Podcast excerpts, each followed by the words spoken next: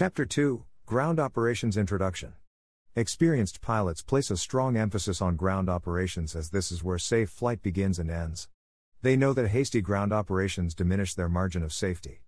A smart pilot takes advantage of this phase of flight to assess various factors, including the regulatory requirements, the pilot's readiness for pilot in command, PIC, responsibilities, the airplane's condition, the flight environment, and any external pressures that could lead to inadequate control of risk.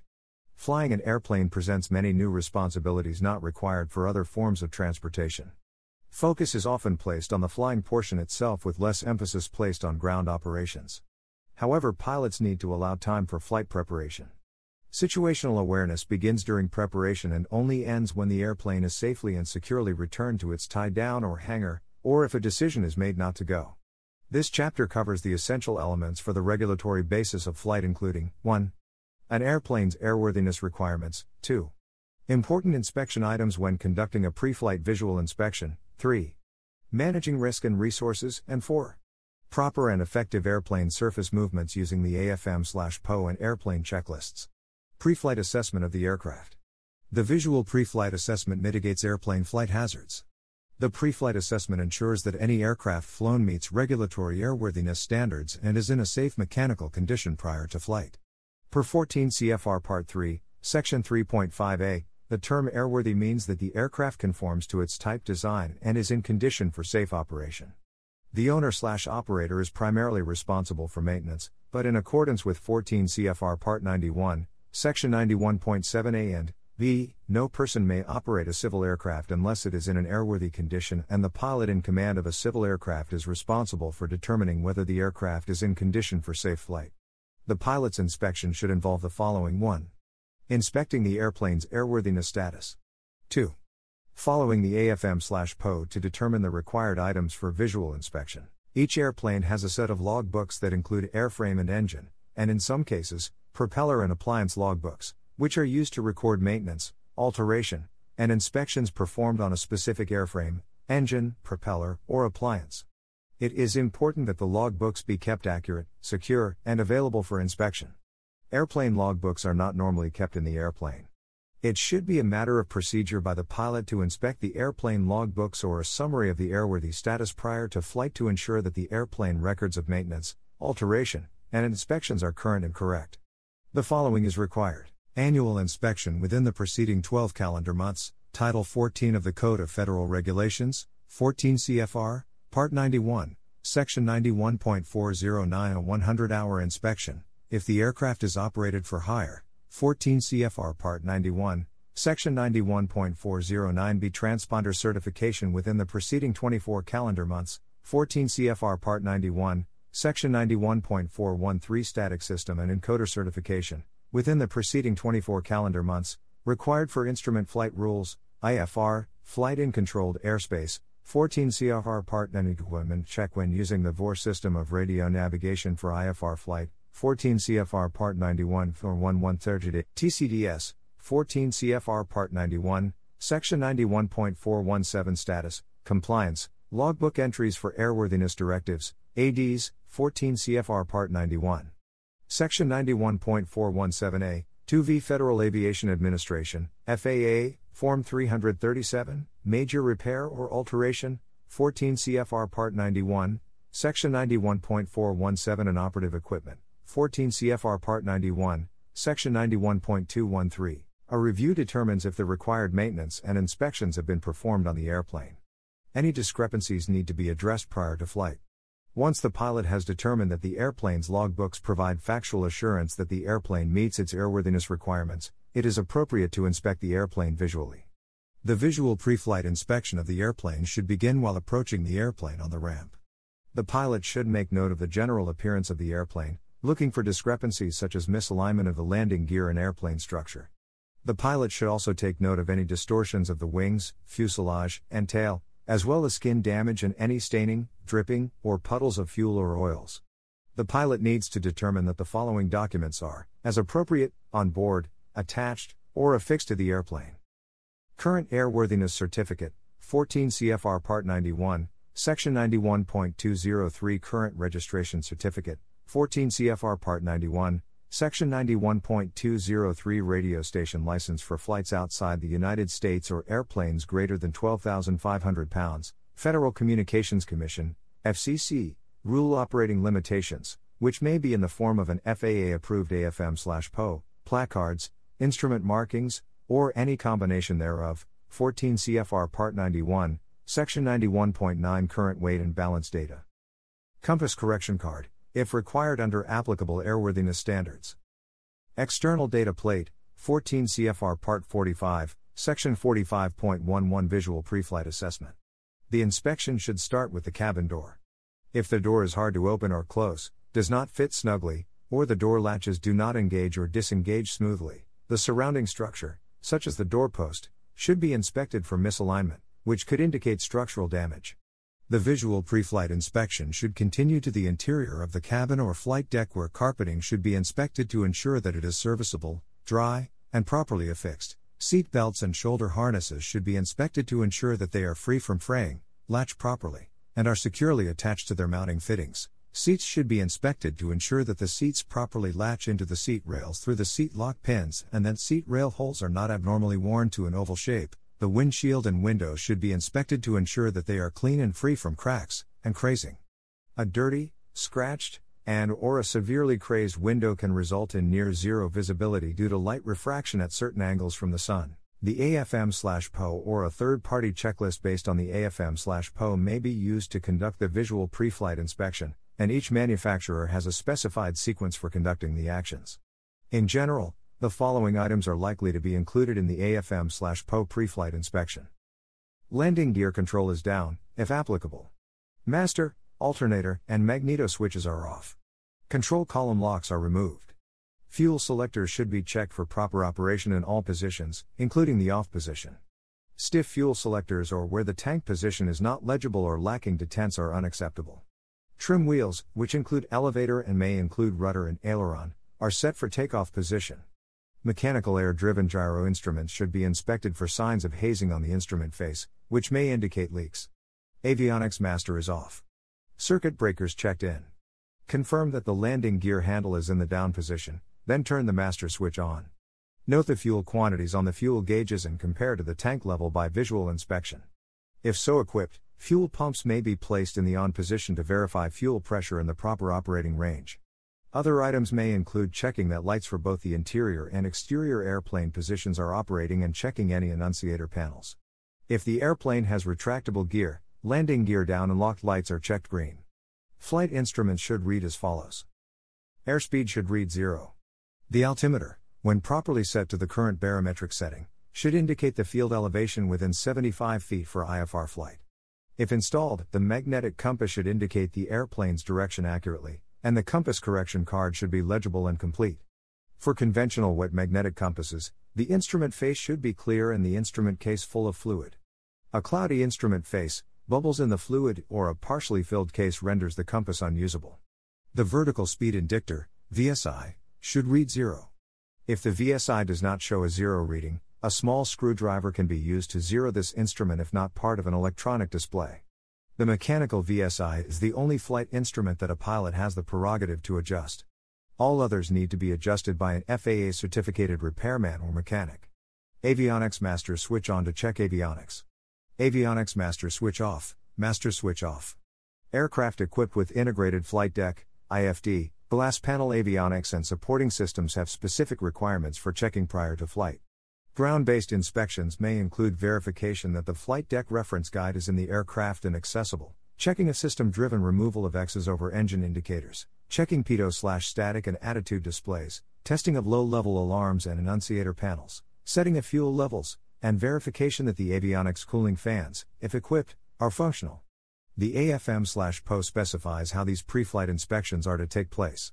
Since an advanced avionics aircraft pre flight checklist may be extensive, pilots should allow time to ensure that all items are properly addressed, outer wing surfaces and tail section.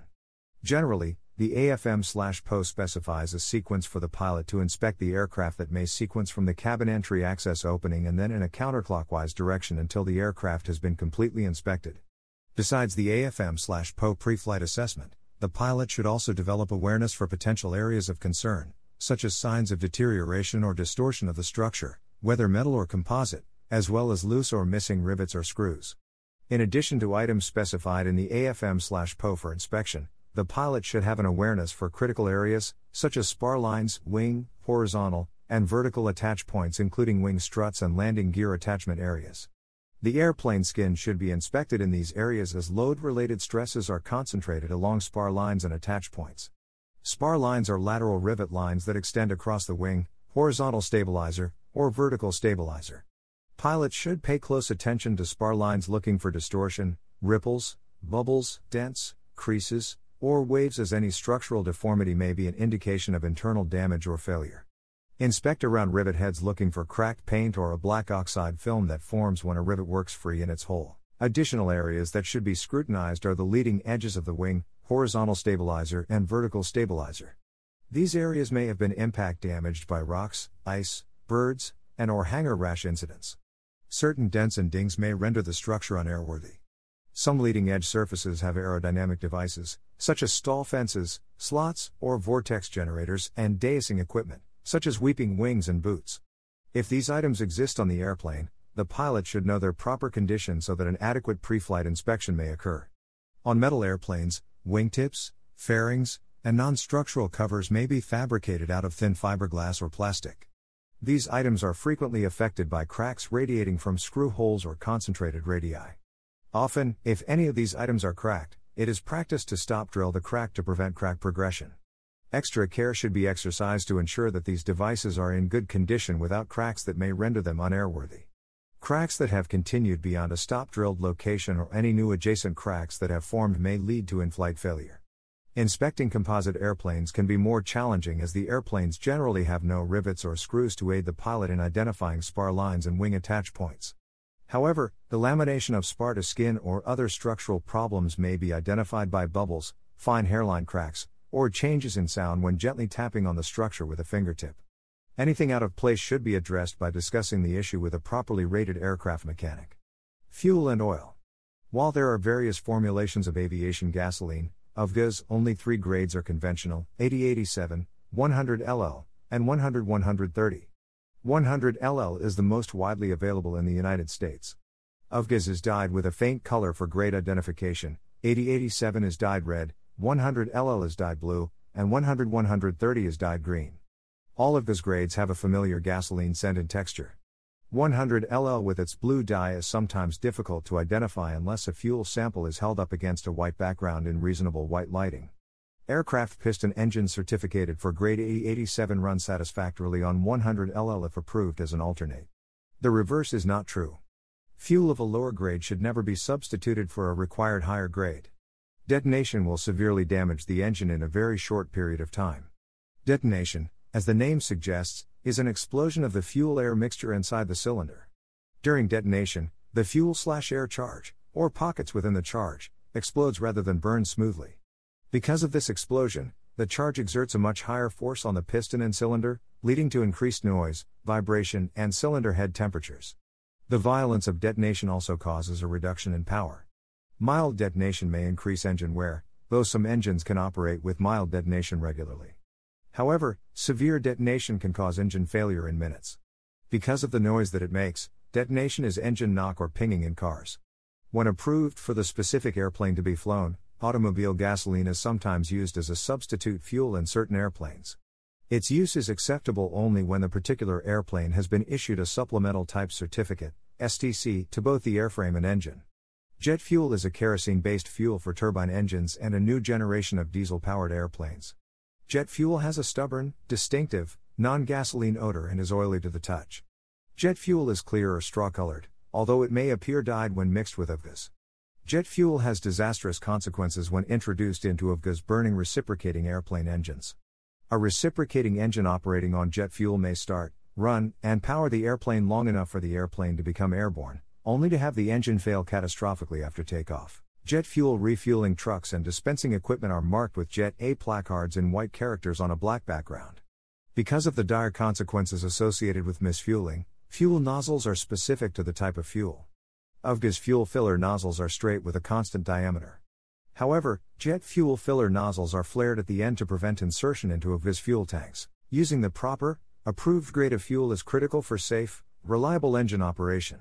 Without the proper fuel quantity, grade, and quality, the engines will likely cease to operate.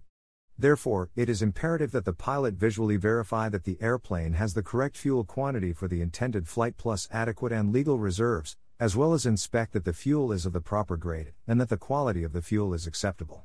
The pilot should always ensure that the fuel caps have been securely replaced following each fueling.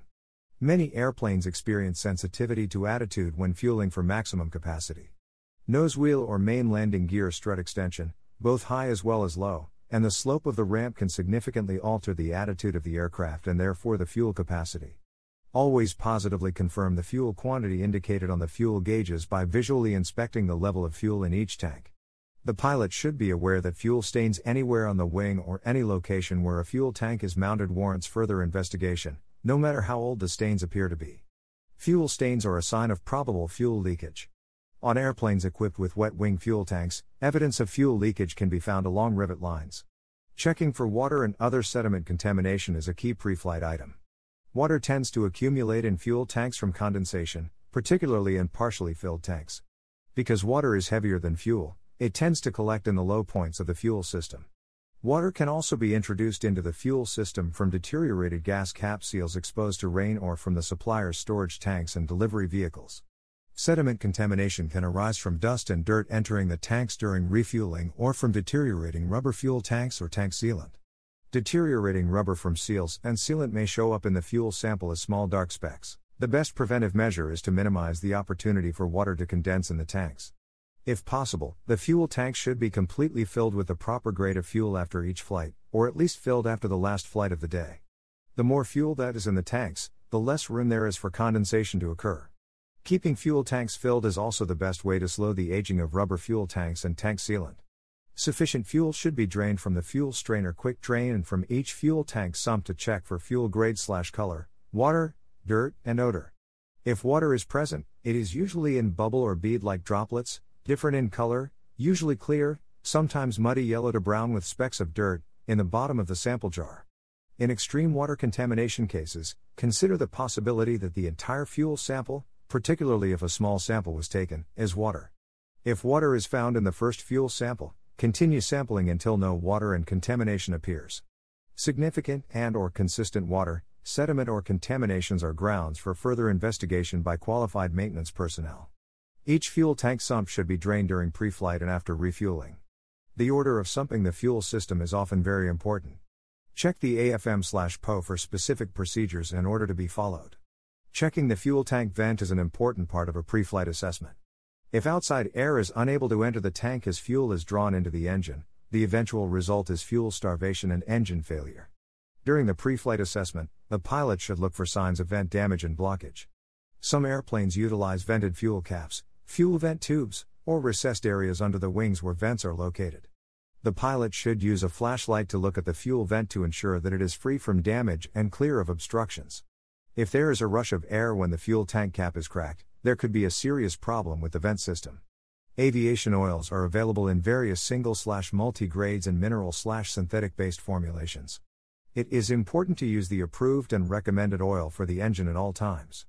The oil not only acts as a lubricant but also as a medium to transfer heat as a result of engine operation and to suspend dirt, combustion byproducts, and wear particles between oil changes. Therefore, the proper level of oil is required to ensure lubrication, effective heat transfer, and the suspension of various contaminants. The oil level should be checked during each pre flight, rechecked with each refueling, and maintained to prevent the oil level from falling below the minimum required during engine operation.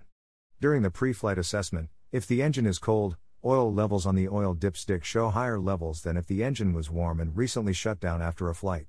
When removing the oil dipstick, care should be taken to keep the dipstick from coming in contact with dirty or grimy areas. The dipstick should be inspected to verify the oil level. Typically, piston airplane engines have oil reservoirs with capacities between 4 and 8 quarts, with 6 quarts being common. Aside from the level of oil, the oil's color also provides an insight as to its operating condition. Oils darken in color as the oil operating hours increase, this is common and expected as the oil traps contaminants. However, oils that rapidly darken in the first few hours of use after an oil change may indicate engine cylinder problems. Piston airplane engines consume a small amount of oil during normal operation. The amount of consumption varies on many factors, however, if consumption increases or suddenly changes, qualified maintenance personnel should investigate. It is suggested that the critical aspect of fuel and oil not be left to line service personnel without oversight of the pilot responsible for flight. While line personnel are aviation professionals, the pilot is responsible for the safe outcome of any flight. During refueling or when oil is added to an engine, the pilot should monitor and ensure that the correct quantity, quality, and grade of fuel and oil is added and that all fuel and oil caps have been securely replaced. Landing gear, tires, and brakes. The landing gear, tires, and brakes allow the airplane to maneuver from and return to the ramp, taxiway, and runway environment in a precise and controlled manner. The landing gear, tires, and brakes should be inspected to ensure that the airplane can be positively controlled on the ground. Landing gear on airplanes varies from simple fixed gear to complex retractable gear systems. Fixed landing gear is a gear system in which the landing gear struts, tires, and brakes are exposed and lend themselves to relatively simple inspection. However, more complex airplanes may have retractable landing gear with multiple tires per landing gear strut, landing gear doors, over center locks, springs, and electrical squat switches. Regardless of the system, the pilot should follow the AFM/PO during inspection to determine that the landing gear is ready for operation. On many fixed gear airplanes, inspection of the landing gear system can be hindered by wheel pants, which are covers used to reduce aerodynamic drag. It is still the pilot's responsibility to inspect the airplane properly. A flashlight helps the pilot in peering into covered areas. On low wing airplanes, covered or retractable landing gear presents additional effort required to crouch below the wing to inspect the landing gear properly. The following provides guidelines for inspecting the landing gear system. However, the AFM/PO should be the pilot's reference for the appropriate procedures. The pilot, when approaching the airplane, should look at the landing gear struts and the adjacent ground for leaking hydraulic fluid that may be coming from struts, hydraulic lines from landing gear retraction pumps, or from the braking system. Landing gear should be relatively free from grease, oil, and fluid without any undue amounts. Any amount of leaking fluid is unacceptable. In addition, an overview of the landing gear provides an opportunity to verify landing gear alignment and height consistency. All landing gear shock struts should also be checked to ensure that they are properly inflated, clean, and free from hydraulic fluid and damage. All axles, links, collars, over center locks, push rods, forks, and fasteners should be inspected to ensure that they are free from cracks, corrosion, and rust, and are in an airworthy condition. Tires should be inspected for proper inflation, an acceptable level of remaining tread, and normal wear pattern. Abnormal wear patterns, sidewall cracks, and damage, such as cuts, bulges, embedded foreign objects, and visible cords, render the tire unairworthy. For airplanes that are flown by more than one pilot, what happened to the tires on previous flights becomes a significant unknown. Therefore, when possible, the airplane should be moved slightly to allow for evaluation of the complete tire circumference. Wheel hubs should be inspected to ensure that they are free from cracks, corrosion, and rust, that all fasteners are secure, and that the air valve stem is straight, capped, and in good condition. Brakes and brake systems should be checked to ensure that they are free from rust and corrosion and that all fasteners and safety wires are secure. Brake pads should have a proper amount of material remaining and should be secure. All brake lines should be secure, dry, and free of signs of hydraulic leaks, and devoid of abrasions and deep cracking. On tricycle gear airplanes, a shimmy damper is used to damp oscillations of the nose gear and should be inspected to ensure that it is securely attached, is free of hydraulic fluid leaks, and is in overall good condition. Some shimmy dampers do not use hydraulic fluid and instead use an elastomeric compound as the dampening medium. Nose gear links, collars, steering rods, and forks should be inspected to ensure the security of fasteners, minimal free play between torque links, crack free components, and for proper servicing and general condition. On some conventional gear airplanes, those airplanes with a tailwheel or skid, the main landing gear may have bungee cords to help in absorbing landing loads and shocks. The bungee cords must be inspected for security and condition. Where the landing gear transitions into the airplane structure, the pilot should inspect the attachment points and the airplane skin in the adjacent area. The pilot needs to inspect for wrinkled or other damaged skin, loose bolts, and rivets and verify that the area is free from corrosion. Engine and propeller. Properly managing the risks associated with flying requires that the pilot of the airplane identify and mitigate any potential hazards prior to flight to prevent, to the furthest extent possible, a hazard becoming a realized risk. The engine and propeller make up the propulsion system of the airplane. Failure of this critical system requires a well trained and competent pilot to respond with significant time constraints to what is likely to become a major emergency. The pilot needs to ensure that the engine, propeller, and associated systems are functioning properly prior to operation. This starts with an overview of the cowling that surrounds the airplane engine. The pilot should look for loose, worn, missing, or damaged fasteners, rivets, and latches that secure the cowling around the engine and to the airframe. The pilot should be vigilant as fasteners and rivets can be numerous and surround the cowling, requiring a visual inspection from above, the sides, and the bottom. Like other areas on the airframe, rivets should be closely inspected for looseness by looking for signs of a black oxide film around the rivet head. The pilot should pay attention to chipped or flaking paint around rivets and other fasteners as this may be a sign of a lack of security. Any cowling security issues need to be referred to a competent and rated airplane maintenance mechanic. From the cowling, a general inspection of the propeller spinner, if so equipped, should be completed. Not all airplane slash propeller combinations have a spinner, so adherence to the AFM PO checklist is required. Spinners are subjected to great stresses and should be inspected to be free from dents, cracks, corrosion, and in proper alignment. Cracks may not only occur at locations where fasteners are used but also on the rear facing spinner plate. In conditions where ice or snow may have entered the spinner around the propeller openings, the pilot should inspect the area to ensure that the spinner is internally free from ice. The engine slash propeller slash spinner is balanced around the crankshaft, and a small amount of ice or snow can produce damaging vibrations. Cracks, missing fasteners, or dents result in a spinner that is unairworthy. The propeller should be checked for blade erosion, nicks, cracks, pitting, corrosion, and security. On controllable pitch propellers, the propeller hub should be checked for oil leaks that tend to stream directionally from the propeller hub toward the tip. On airplanes so equipped, the alternator slash generator drive belts should be checked for proper tension and signs of wear. When inspecting inside the cowling, the pilot should check all surfaces for oil leaks or deterioration of oil and hydraulic lines, and make certain that the oil cap, filter, oil cooler, and drain plug are secure. The pilot should look for signs of fuel dye, which may indicate a fuel leak. Note that both fuel and oil stains may appear on a cowling inner surface. Observation may be difficult without the aid of a flashlight, so even during day operations, a flashlight is handy when peering into the cowling. The pilot should also check for loose or foreign objects inside the cowling, such as bird nests, shop rags, and or tools. All visible wires and lines should be checked for security and condition. The exhaust system should be checked for white stains caused by exhaust leaks at the cylinder head or cracks in the exhaust stacks. The heat muffs, which provide cabin heating on some airplanes, should also be checked for general condition and signs of cracks or leaks. An isolated area of oxidized darkened paint on the engine may indicate an area experiencing excessive heat. If visible, the condition of the firewall may be checked for integrity. The air filter should be checked to ensure that it is free from substantial dirt or restrictions, such as bugs, birds, nests, or other causes of airflow restriction. In addition, air filter elements are made from various materials. In all cases, the element should be free from decomposition and properly serviced. Risk and resource management. Ground operations also include the pilot's assessment of the risk factors that contribute to safety of flight and the pilot's management of the resources, which may be leveraged to maximize the flight's successes. The Risk Management Handbook, FAAH 8083 2, should be reviewed for a comprehensive discussion of this topic. A review of key points follows. Approximately 85% of all aviation accidents have been determined by the National Transportation Safety Board, NTSB, to have been caused by failure of the pilot to as such, a reduction of these failures is the fundamental cornerstone to risk and resource management. The risks involved with flying an airplane are very different from those experienced in daily activities, such as driving to work. Managing risks and resources requires a conscious effort that goes beyond the stick and rudder skills required to pilot the airplane.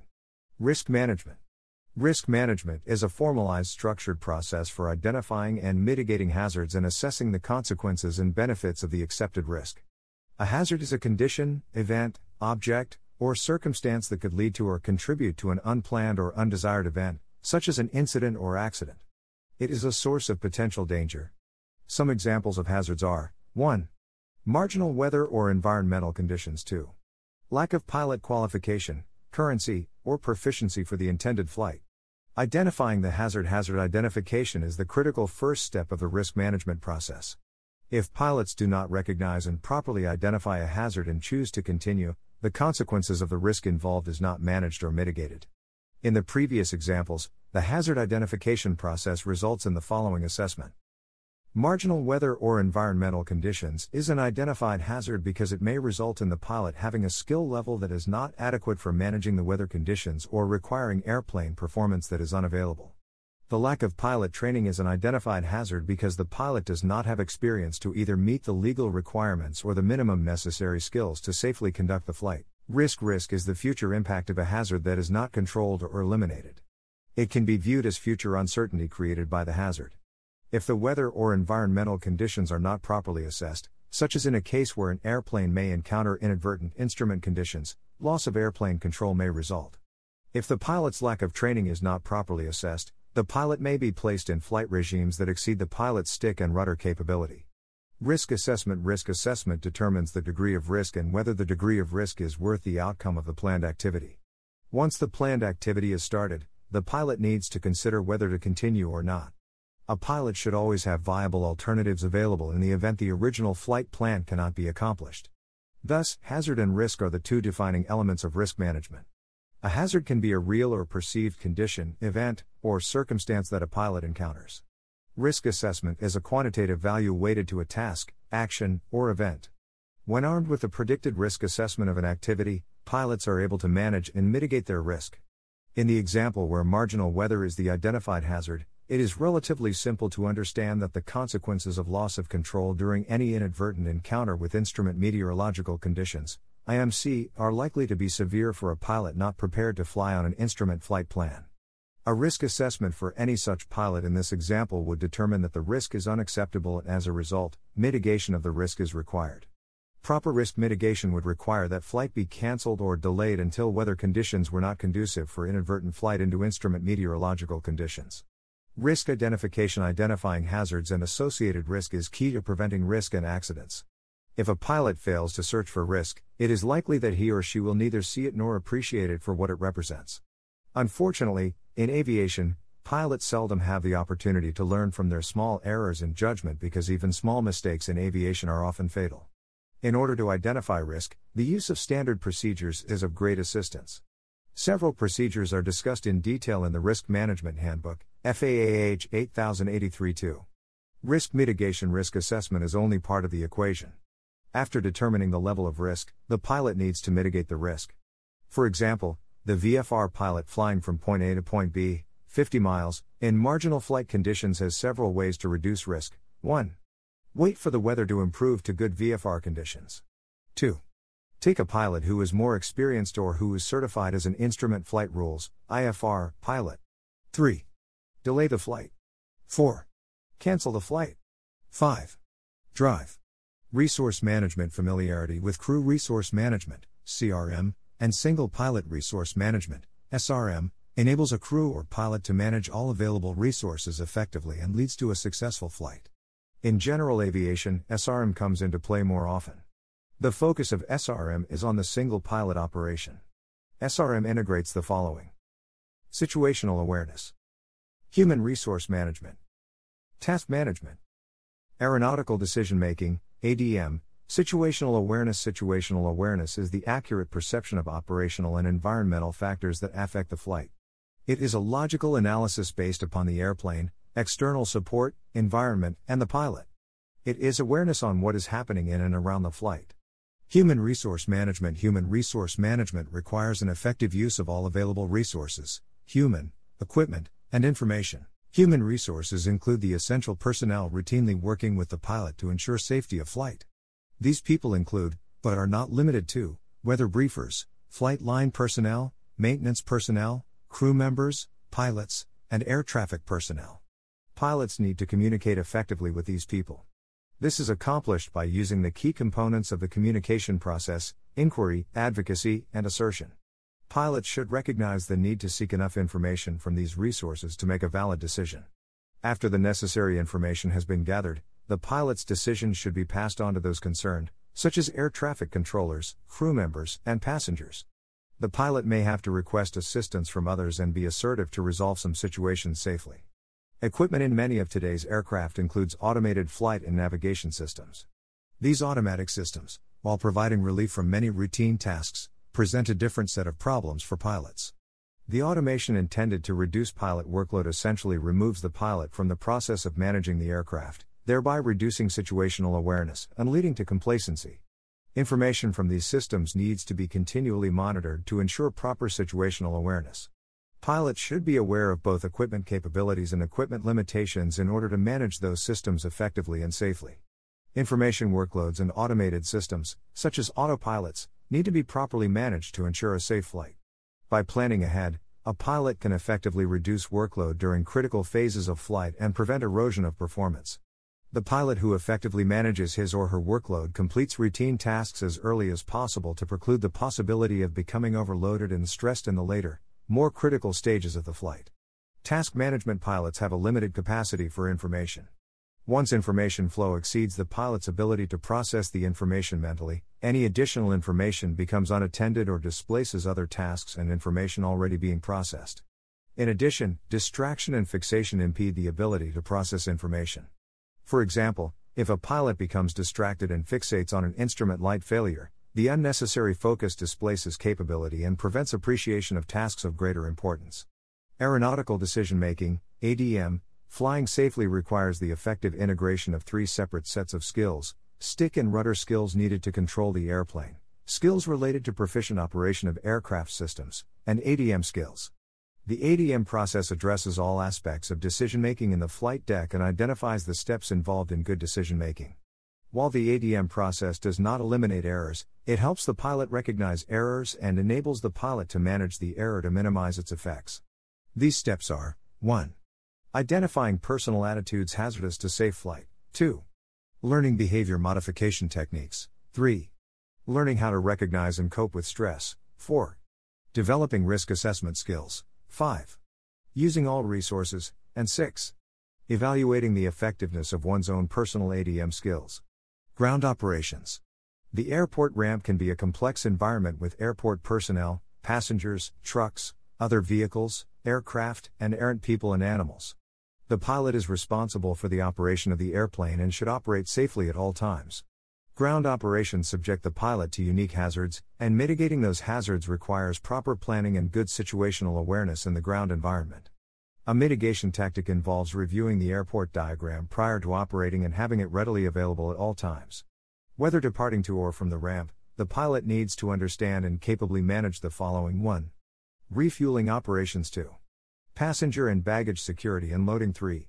Ramp and taxi operations 4.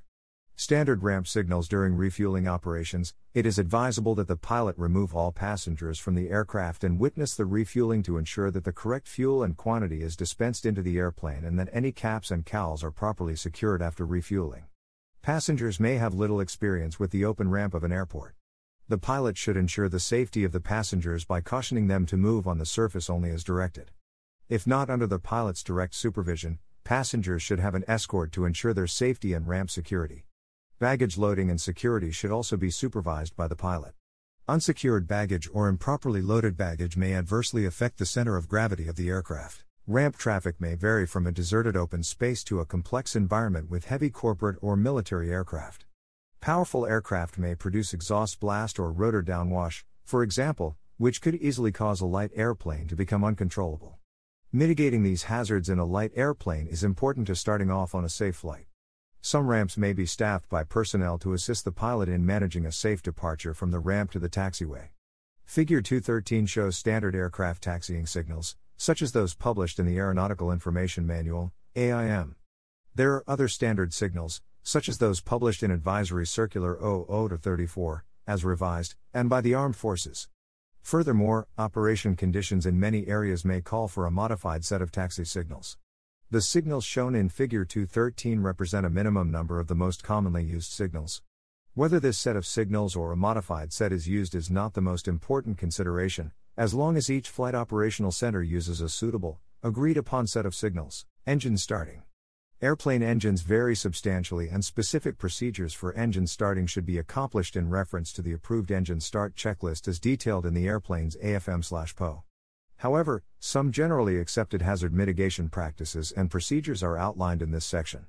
Prior to engine start, the pilot needs to ensure that the ramp area surrounding the airplane is clear of persons, equipment, and other hazards that could come into contact with the airplane or the propeller. Also, the pilot should check what is behind the airplane prior to engine start as standard practice. A propeller or other engine thrust can accelerate objects to substantial velocities, causing damage to property and injuring those on the ground. The pilot should mitigate the hazard of debris being blown into persons or property. At all times before engine start, the anti collision lights should be turned on. For night operations, the position, navigation, lights should also be on. Finally, just prior to starter engagement, the pilot should always call clear out of the side window and wait for a response from anyone who may be nearby before engaging the starter. When activating the starter, the wheel brakes need to be depressed and one hand kept on the throttle to manage the initial starting engine speed. Ensuring that properly operating brakes are engaged prior to starter engagement prevents the airplane from rapidly lunging forward. After engine start, the pilot manipulates the throttle to set the engine revolutions per minute, RPM, to the AFM/PO prescribed setting. In general, 1000 revolutions per minute is recommended following engine start to allow oil pressure to rise and to minimize undue engine wear due to insufficient lubrication at high RPM. It is important to service an airplane engine with the proper grade of oil for the seasonal conditions and to apply engine preheat when temperatures approach and descend below freezing. The oil pressure should be monitored after engine start to ensure that pressure is increasing toward the AFM/PO specified value. The AFM/PO specifies an oil pressure range for the engine. If the limits are not reached and maintained, serious internal engine damage is likely. In most conditions, oil pressure should rise to at least the lower limit within 30 seconds. To prevent damage, the engine should be shut down immediately if the oil pressure does not rise to the AFM/PO values within the required time. Engine starters are electric motors designed to produce rapid rotation of the engine crankshaft for starting. These electric motors are not designed for continuous duty. Their service life may be drastically shortened during a prolonged or difficult start as an excess buildup of heat can damage internal starter components. Avoid continuous starter operation for periods longer than 30 seconds without a cool down period of at least 30 seconds to 1 minute. Some AFM/PO specify longer cool down routines. The smell of burning insulation from a starter may indicate that the recommended cranking time has been exceeded.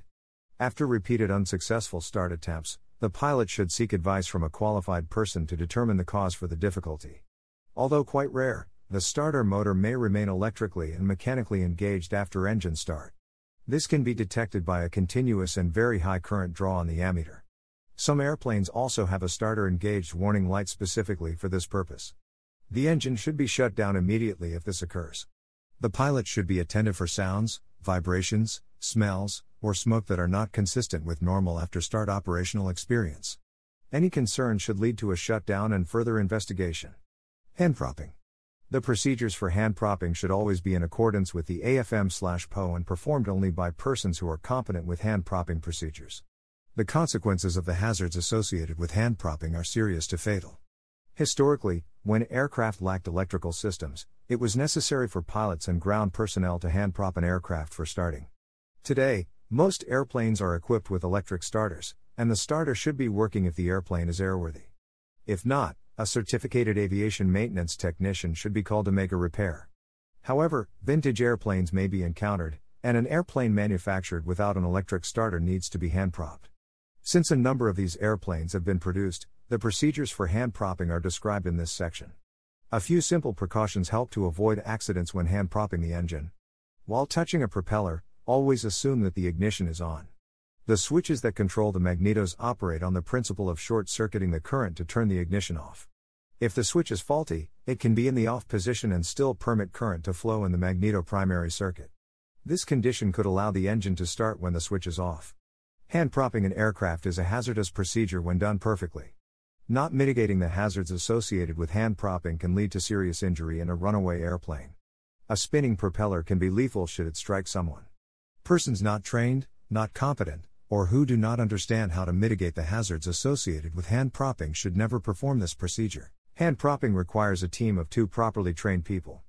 Both individuals should be familiar with the airplane and hand propping techniques.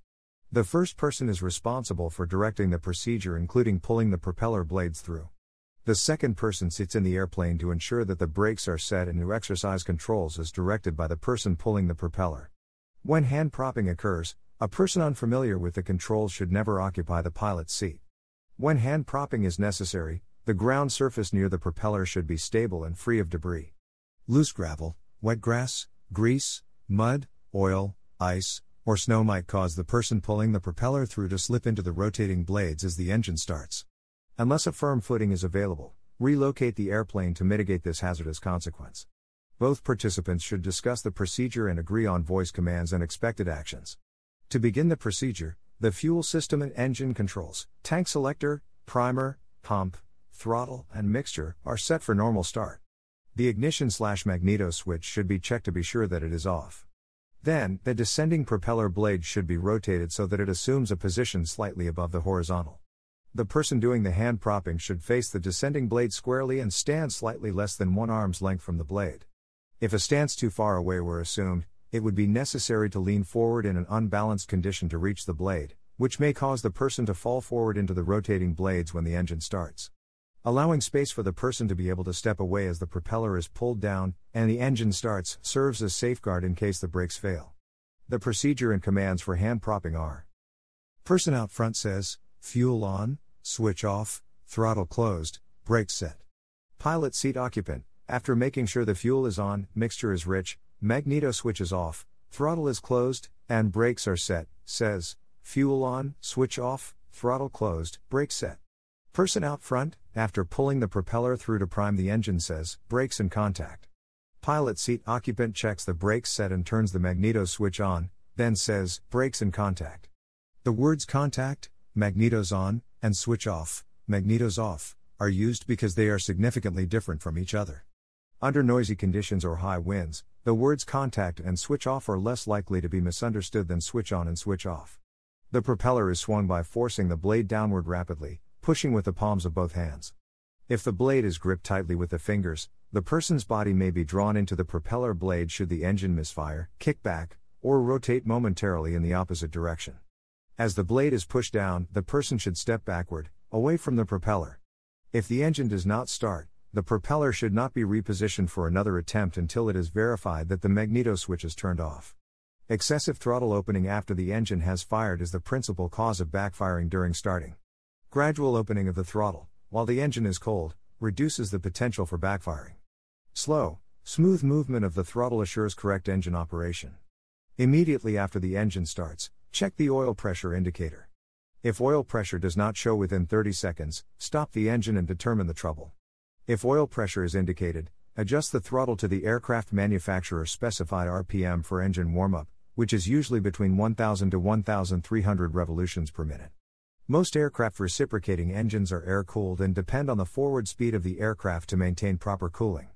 Therefore, particular care is necessary when operating these engines on the ground. During all ground running, operate the engine with the propeller in full low pitch and head it into the wind with the cowling installed to provide the best degree of engine cooling. Closely monitor the engine instruments at all times. Do not close the cowl flaps for engine warm up, they need to be in the open position while operating on the ground. When warming up the engine, ensure that personnel, ground equipment that may be damaged, or other aircraft are not in the propeller wash.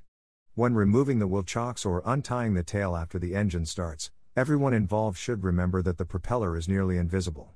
Serious injuries and fatalities have occurred when people who have just started an engine walk or reach into the propeller arc to remove the chocks, reach the cabin, or when moving toward the tail of the airplane. Before the wheel chocks are removed, the throttle should be set to idle and then the chocks approached only from the rear of the propeller. One should never approach the wheel chocks from the front or the side. Taxiing. Taxiing is the controlled movement of the airplane under its own power while on the surface. Since an airplane is moved under its own power between a parking area and the runway, the pilot needs to understand and be proficient in taxi procedures. A pilot should maintain situational awareness of the ramp, parking areas, taxiways, runway environment, and the persons, equipment, and aircraft at all times. Without such awareness, safety may be compromised. Depending on the airport, the parking, ramp, and taxiways may or may not be controlled. As such, it is important that the pilot completely understands the operating environment. At small, rural airports, these areas may be desolate with few aircraft and limited hazards, however, as the complexity of the airport increases, so does the potential for hazards. Regardless of the complexity, some generally accepted procedures are appropriate. The pilot should be familiar with the parking, ramp, and taxi environment. This can be done by having an airport diagram, if available, out and in view at all times. Despite having familiarity with the airport, pilots should carefully review their complete taxi plan. For example, a pilot given the same taxi instructions by ATC starts expecting those same instructions and might not realize that those instructions no longer apply. It only takes missing one instruction or turn to generate an accident. It is a human tendency to follow the same procedure over and over. This expectation bias has occurred to many pilots who did not stop and carefully consider and evaluate their taxi instructions. The pilot should be vigilant of the entire area around the airplane to ensure that the airplane clears all obstructions. If, at any time, there is doubt about a safe clearance from an object, the pilot should stop the airplane and check the clearance. It may be necessary to have the airplane towed or physically moved by a ground crew. When taxiing, the pilot's eyes should be looking outside the airplane, scanning from side to side while looking both near and far to assess routing and potential conflicts. A safe taxiing speed should be maintained. The primary requirements for safe taxiing are positive control, the ability to recognize any potential hazards in time to avoid them, and the ability to stop or turn where and when desired, without undue reliance on the brakes. Pilots should proceed at a cautious speed on congested or busy ramps. Normally, the speed should be at the rate where movement of the airplane is dependent on the throttle. That is, slow enough so when the throttle is closed, the airplane can be stopped promptly. The pilot should place the aircraft on the taxiway center. Some taxiways have above ground taxi lights and signage that could impact the airplane or propellers if the pilot does not exercise accurate control. When yellow taxiway centerline stripes are present, the pilot should visually place the centerline stripe so it is under the center of the airplane fuselage. When taxiing, the pilot should slow down before attempting a turn. Sharp high speed turns place undesirable side loads on the landing gear and may result in tire damage or an uncontrollable swerve or a ground loop. Swerves are most likely to occur when turning from a downwind heading toward an upwind heading. In moderate to high wind conditions, the airplane may weather vane increasing the swerving tendency. Steering is accomplished with rudder pedals and brakes. To turn the airplane on the ground, the pilot should apply the rudder in the desired direction of turn and use the appropriate power or brake to control the taxi speed. The rudder pedal should be held in the direction of the turn until just short of the point where the turn is to be stopped. Rudder pressure is then released or opposite pressure is applied as needed. More engine power may be required to start the airplane moving forward, or to start a turn, than is required to keep it moving in any given direction. When using additional power, the throttle should immediately be retarded once the airplane begins moving to prevent excessive acceleration. The brakes should be tested for proper operation as soon as the airplane is put in motion. Applying power to start the airplane moving forward slowly, then retarding the throttle and simultaneously applying just enough pressure to one side, then the other to confirm proper function and the action of both brakes. This is best if the airplane has individual left slash right brakes to stop the airplane. If braking performance is unsatisfactory, the engine should be shut down immediately. When taxiing at appropriate speeds in no wind conditions, the aileron and elevator control surfaces have little or no effect on directional control of the airplane. These controls should not be considered steering devices and should be held in a neutral position. When taxiing with a quartering headwind, the wing on the upwind side, the side that the wind is coming from, tends to be lifted by the wind unless the aileron control is held in that direction, upwind aileron up. Moving the aileron into the up position reduces the effect of the wind striking that wing, thus reducing the lifting action. This control movement also causes the downwind aileron to be placed in the down position, thus a small amount of lift and drag on the downwind wing, further reducing the tendency of the upwind wing to rise. When taxiing with a quartering tailwind, the elevator should be held in the down position, and the upwind aileron, down. Since the wind is striking the airplane from behind, these control positions reduce the tendency of the wind to get under the tail and the wing and to nose the airplane over. The application of these crosswind taxi corrections helps to minimize the weather vaning tendency and ultimately results in easier steering. The presence of moderate to strong headwinds and or a strong propeller slipstream creates lift on the horizontal tail surfaces and makes it necessary to control the pitch attitude while taxiing. The elevator control in nosewheel type airplanes should be held in the neutral position, while in tailwheel type airplanes, it should be held in the full aft position to hold the tail down unless the headwind gets very strong, which allows for an elevator position closer to neutral. Downwind taxiing usually requires less engine power after the initial ground roll has begun, since the wind is pushing the airplane forward. To avoid overheating the brakes and controlling the airplane's speed when taxiing downwind, the pilot should keep engine power to a minimum. Rather than continuously riding the brakes to control speed, it is appropriate to apply brakes only occasionally. Other than sharp turns at low speed, the throttle should always be at idle before the brakes are applied. It is a common error to taxi with a power setting that requires controlling taxi speed with the brakes. Normally, all turns should be started using the rudder pedal to steer the nose wheel. To tighten the turn after full pedal deflection is reached, the brake may be applied as needed. When stopping the airplane, it is always advisable to stop with the nose wheel straight ahead to relieve any side load on the nose wheel and to make it easier to start moving ahead. Note that certain makes and models have no nose wheel steering and the brakes need to be used to control any turns. During crosswind taxiing, even the nose wheel type airplane has some tendency to weather vane. However, the weather vaning tendency is less than in tailwheel type airplanes because the main wheels are located behind the airplane's center of gravity, and the nose wheel's ground friction helps to resist the tendency. The nose wheel linkage from the rudder pedals provides adequate steering control for safe and efficient ground handling, and normally, only rudder pressure is necessary to correct for a crosswind. Taxiing checklists are sometimes specified by the AFM/PO, and the pilot should accomplish any items that are required. If there are no specific checklist items, taxiing still provides an opportunity to verify the operation and cross check of the flight instruments.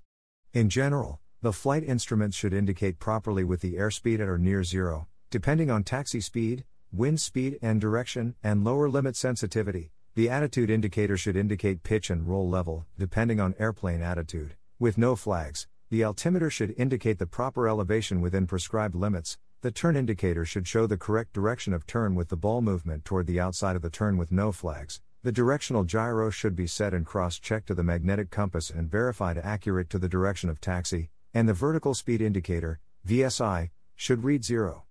These checks can be accomplished on conventional mechanical instrumented aircraft or those with glass displays. Before takeoff check. The before takeoff check is the systematic AFM/PO procedure for checking the engine, controls, systems, instruments, and avionics prior to flight. Normally, the before takeoff checklist is performed after taxiing to a run up position near the takeoff end of the runway. Many engines require that the oil temperature reach a minimum value as stated in the AFM/PO before takeoff power is applied. Taxiing to the run-up position usually allows sufficient time for the engine to warm up to at least minimum operating temperature. However, the pilot should verify that the oil temperature is within the proper range prior to the application of high power. A suitable location for run-up should be firm, a smooth, paved or turf surface if possible, and free of debris. Otherwise, the propeller may pick up pebbles, dirt, mud, sand, or other loose objects and hurl them backwards. This damages the propeller and may damage the tail of the airplane. Small chips in the leading edge of the propeller form stress risers or high stress concentrations. These are highly undesirable and may lead to cracks and possible propeller blade failure. The airplane should also be positioned clear of other aircraft in the taxiway. There should not be anything behind the airplane that might be damaged by the propeller airflow blasting rearward. Before beginning the before takeoff check, after the airplane is properly positioned for the run up, it should be allowed to roll forward slightly to ensure that the nose wheel or tail wheel is in alignment with the longitudinal axis of the airplane. While performing the before takeoff check in accordance with the airplane's AFM/PO, the pilot divides attention between the inside and outside of the airplane. If the parking brake slips, or if application of the toe brakes is inadequate for the amount of power applied, the airplane could rapidly move forward and go unnoticed if pilot attention is fixed only inside the airplane. A good operational practice is to split attention from one item inside to a look outside. Air cooled engines generally are tightly cowled and equipped with baffles that direct the flow of air to the engine in sufficient volumes for cooling while in flight. However, on the ground, much less air is forced through the cowling and around the baffling. Prolonged ground operations may cause cylinder overheating long before there is an indication of rising oil temperature. To minimize overheating during engine run-up, it is recommended that the airplane be headed as nearly as possible into the wind and, if equipped, engine instruments that indicate cylinder head temperatures should be monitored. Cowl flaps, if available, should be set according to the AFM/PO. Each airplane has different features and equipment and the before takeoff checklist provided in airplane's AFM/PO should be used to perform the run-up. Many critical systems are checked and set during the before takeoff check. Most airplanes have at least the following systems checked and set. Fuel system, set per the AFM/PO and verified on and the proper and correct fuel tank selected. Trim, set for takeoff position, which includes the elevator and may also include rudder and aileron trim. Flight controls, checked throughout their entire operating range. This includes full aileron, elevator, and rudder deflection in all directions. Often, Pilots do not exercise a full range of movement of the flight controls, which is not acceptable. Engine operation check to ensure that temperatures and pressures are in their normal ranges. Magneto or full authority digital engine control, FADEC, operation on single or dual ignition are acceptable and within limits, and, if equipped, carburetor heat is functioning. If the airplane is equipped with a constant speed or feathering propeller, that its operation is acceptable, and the engine continues to run normally as the propeller is exercised. Electrical system, verified to ensure voltages are within operating range and that the system shows the battery system charging. Vacuum system, shows an acceptable level of vacuum, which is typically between 4.8 and 5.2 inches of mercury, Hg, at 2000 revolutions per minute. Refer to the AFM/PO for the manufacturer's values. It is important to ensure that mechanical gyroscopic instruments have adequate time to spool up to acceptable RPM in order for them to indicate properly.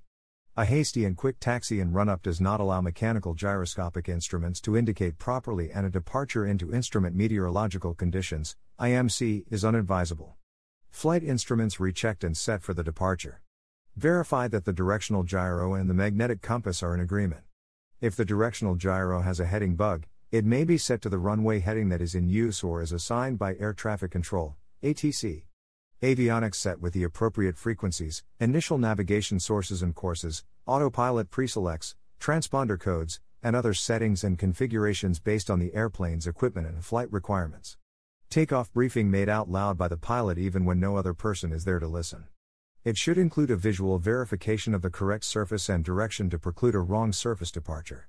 A sample takeoff briefing may be the following this will be normal takeoff, Use normal, short, or soft as appropriate. From runway, use runway assigned. Wind is from the direction and speed. Rotation speed is. Use the specified or calculated manufacturer's takeoff or rotation speed. VR. An initial turn to. Use planned heading and climb to. Use initial altitude in feet. The takeoff will be rejected for engine failure below VR, applying appropriate braking, stopping ahead. Engine failure after VR and with runway remaining, I will lower pitch, land, and apply appropriate braking, stopping straight ahead. Engine failure after VR and with no runway remaining, I will lower pitch to best glide speed, no turns will be made prior to, insert appropriate altitude, land in the most suitable area, and apply appropriate braking, avoiding hazards on the ground as much as possible. I will only consider turning back to runway underscore if I have reached at least underscore feet AGL, which would be underscore feet MSL. If time permits, fuel, ignition, and electrical systems will be switched off. Takeoff checks. The pilot should ensure that runway numbers on paved runways agree with magnetic compass and heading indicators before beginning takeoff roll. The last check as power is brought to full takeoff power includes 1. Doors latched and windows closed as required. 2. Controls positioned to account for any crosswind. 3. Power correct. 4. Engine RPM normal. 5. Engine smooth. 6. Engine instruments normal and in green ranges? After landing. During the after landing roll, while maintaining airplane track over runway centerline with ailerons and heading down runway with rudder pedals, the airplane should be gradually slowed to normal taxi speed with normal brake pressure before turning off of the landing runway. Any significant degree of turn at faster speeds could result in subsequent damage to the landing gear, tires, brakes, or the airplane structure. To give full attention to controlling the airplane during the landing roll, the after landing checklist should be performed only after the airplane is brought to a complete stop beyond the runway holding position markings. There have been many cases where a pilot has mistakenly manipulated the wrong handle and retracted the landing gear, instead of the flaps, due to improper division of attention while the airplane was moving. However, this procedure may be modified if the manufacturer recommends that specific after landing items be accomplished during landing rollout. For example, when performing a short field landing, the manufacturer may recommend retracting the flaps on rollout to improve braking. In this situation, the pilot should make a positive identification of the flap control handle before retracting the flaps. Clear of runway and stopped. Because of different configurations and equipment in various airplanes, the after landing checklist within the AFM/PO should be used. Some of the items may include 1. Power, set to the AFM slash PO values such as throttle 1000 revolutions per minute, propeller full forward, mixture leaned. 2. Fuel may require switching tanks and fuel pumps switched off. 3. Flaps set to the retracted position. 4. Cowl flaps may be opened or closed depending on temperature conditions. 5. Trim, reset to neutral or takeoff position. 6. Lights, may be switched off if not needed, such as strobe lights. 7. Avionics, frequencies and transponder set for arrival airport taxi procedures. Parking. Unless parking in a designated, supervised area, the pilot should select a location and heading that prevents propeller or jet blast of other airplanes from striking the airplane unnecessarily. Whenever possible, the airplane should be parked headed into the existing or forecast wind. Often airports have airplane tie downs located on ramp areas which may or may not be aligned with the wind or provide a significant choice in parking location. After stopping in the desired direction, the airplane should be allowed to roll straight ahead enough to straighten the nose wheel or tail wheel. Engine shutdown. The pilot should always use the procedures in the airplane's AFM/PO shutdown checklist for shutting down the engine and securing the airplane. Important items may include 1. Parking brake set to on. 2. Throttle set to idle or 1000 revolutions per minute. 3. If turbocharged, observe the manufacturer's spool down procedure. 4. Magneto switch test, momentarily check for proper grounding in the off position at idle RPM. 5. Propeller control, set to high RPM, if equipped. 6. Avionics, turn off. 7. Alternator, turn off. 8. Mixture, set to idle cutoff. 9. Magneto switch, turn ignition switch to off when engine stops. 10. Install chocks, release parking brake in accordance with AFM/PO. 11. Master switch, turn off. 12. Secure and stall control locks and anti-theft security locks. Post flight. A flight is not complete until the engine is shut down and the airplane is secured. A pilot should consider this an essential part of any flight. Securing and servicing after engine shutdown and deplaning passengers, the pilot should accomplish a post flight inspection. This includes a walk around to inspect the general condition of the aircraft. Inspect near and around the cowling for signs of oil or fuel streaks and around the oil breather for excessive oil discharge. Inspect under wings and other fuel tank locations for fuel stains. Inspect landing gear and tires for damage and brakes for any leaking hydraulic fluid. Inspect cowling inlets for obstructions. Oil levels should be checked and quantities brought to AFM slash PO levels. Fuel should be added based on the immediate use of the airplane. If the airplane is going to be inactive, it is a good operating practice to fill the fuel tanks to prevent water condensation from forming inside the tank. If another flight is planned, the fuel tanks should be filled based on the flight planning requirements for that flight. The aircraft should be hangared or tied down, flight controls secured, and security locks in place. The type of tie downs may vary significantly from chains to well worn ropes. Chains are not flexible and as such should not be made taut so as to allow the airplane some movement and prevent airframe structural damage. Tie down ropes are flexible and may be reasonably cinched to the airplane's tie down rings. Consider utilizing pitot tube covers, cowling inlet covers, rudder gust locks, window sunscreens, and propeller security locks to further enhance the safety and security of the airplane. Hangaring is not without hazards to the airplane. The pilot should ensure that enough space is allocated to the airplane so it is free from any impact to the hangar, another aircraft, or vehicle. The airplane should be inspected after hangaring to ensure that no damage was imparted on the airplane. Chapter Summary This chapter places emphasis on determining the airworthiness of the airplane, pre flight visual inspection, managing risk and pilot available resources, safe surface based operations, and the adherence to and proper use of the AFM/PO and checklists. The pilot should ensure that the airplane is in a safe condition for flight, and it meets all the regulatory requirements of 14 CFR Part 91. A pilot also needs to recognize that flight safety includes proper flight preparation and having the experience to manage the risks associated with the expected conditions. An effective and continuous assessment and mitigation of the risks and appropriate utilization of resources goes a long way provided the pilot honestly evaluates their ability to act as PIC.